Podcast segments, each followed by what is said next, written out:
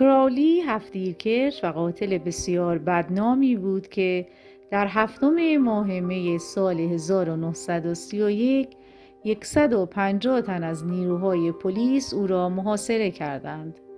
وقتی دستگیر شد رئیس پلیس اعلام کرد کرالی از خطرناکترین قاتلانی است که در تاریخ نیویورک نامش به ثبت رسیده است.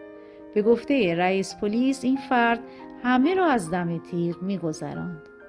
اما فکر می کنید کرالی خودش را چطور آدمی می‌دید؟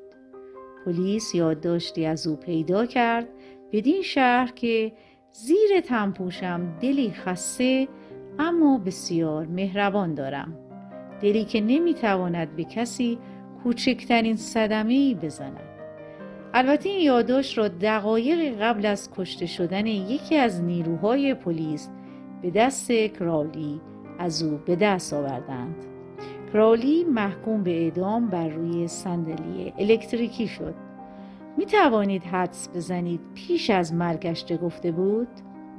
این سزای کسی است که دیگر انسانها را می کشد؟ نه او پیش از مرگش چنین گفت برای این به اعدام محکوم شدم که از خودم دفاع می کردم.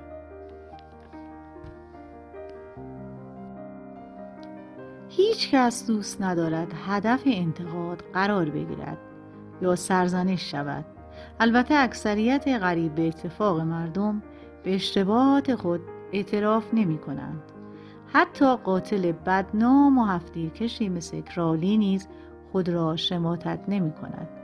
اگر خواهان برقراری ارتباطی خوب و سالم با دیگران باشیم نباید هرگز از آنها انتقاد کنیم بلکه باید بکوشیم درکشان کرده و به هر حادثه از دید خود آنها نگاه کنیم.